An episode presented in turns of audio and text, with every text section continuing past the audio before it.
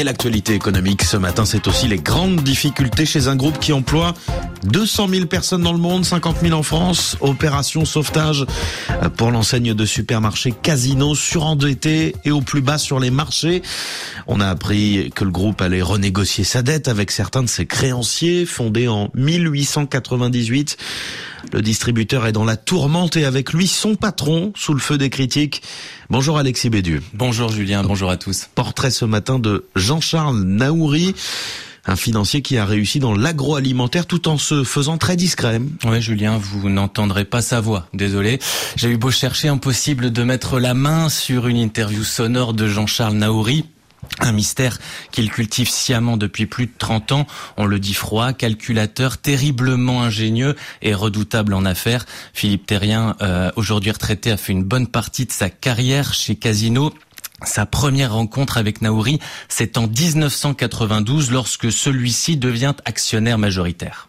C'est un personnage extrêmement charismatique. On avait envie euh, d'écouter ce qu'il dit, euh, il le disait euh, avec une très très grande clarté et ça redonnait une vision pour le groupe qu'on avait énormément besoin à l'époque. Un homme brillant mais déconnecté du terrain, alors que Philippe Terrien est excusé du peu, directeur exécutif de la branche agroalimentaire du groupe entre 2015 et 2020, il ne rencontrera jamais le grand patron Jean-Charles Naouri j'ai ressenti un très très grand éloignement entre Jean-Charles Naouri et les problématiques de terrain. Le visage de Jean-Charles Naouri était totalement inconnu des collaborateurs du groupe. Je rigolais euh, en interne quand j'étais chez Casino. Je disais euh, aux énarques que j'ai côtoyés, c'est quand même fou.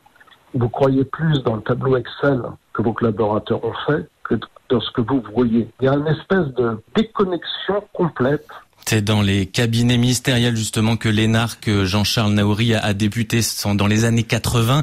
Il s'y forge un réseau, notamment auprès de Pierre Bérégovoy, ministre de l'économie. Il participe activement à la réforme de la libéralisation des marchés financiers avant de partir dans le privé et de se lancer dans les affaires. Ce qu'il faut préciser, Alexis, c'est qu'une fois n'est pas coutume, Jean-Charles Naouri n'est pas un héritier. Oui, fils d'un pédiatre et d'une professeure d'anglais, il n'a pas de grande fortune personnelle. C'est son réseau, son intelligence en affaires qui le propulse à la tête d'un empire. Avec sa holding Rally, tel un maître de l'investissement, il rafle les grandes marques, Monoprix, Spar, Naturalia, Cdiscount, avant de faire plusieurs erreurs stratégiques et d'accumuler les dettes. Selon Franck Rosenthal, expert de la grande distribution, le patron de Casino a parfois manqué de flair depuis très très longtemps, Jean-Charles Naouri ne croit pas à l'avenir des hyper en France. Je pense qu'il a tort. C'est-à-dire, ne croyant pas à l'avenir de l'hyper, il n'a pas investi dans ses magasins. Et quand vous avez autour de vous des Leclerc, qui investissent très fortement. Des Carrefour, vous investissez pas dans vos magasins, ça se voit. Donc quand vous êtes sur une année où vous changez de positionnement, notamment sur votre branche hypermarché, que vous n'avez pas un positionnement qui est très lisible sur le marché, que vous avez fait du yo-yo sur les prix et que vous avez une mauvaise image prix, vous comprenez pourquoi Casino perd des parts de marché en France. De mauvais résultats qui ne l'ont pas empêché de doubler son salaire en octobre dernier. Aujourd'hui, le groupe endetté à hauteur de 6 milliards et demi d'euros suscite des convoitises. Deux repreneurs sérieux sont sur les rangs et Naouri pourrait bien être forcé de laisser le contrôle de son joyau casino. Philippe Terrien euh, l'actionnaire majoritaire et le PDG sont pas responsables des résultats de son action depuis 20 ans me semblerait totalement déplacé. À sa décharge, je ne connais pas d'exemple où des financiers ont réussi en grande distribution. Hein. Le stratège a récemment dû céder sa filiale Green Yellow ainsi que son ancienne brésilienne Assai.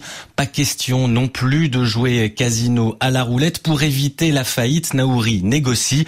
Le tribunal de commerce de Paris a donné son accord ce mardi pour une conciliation. Alexis Bédu, merci beaucoup.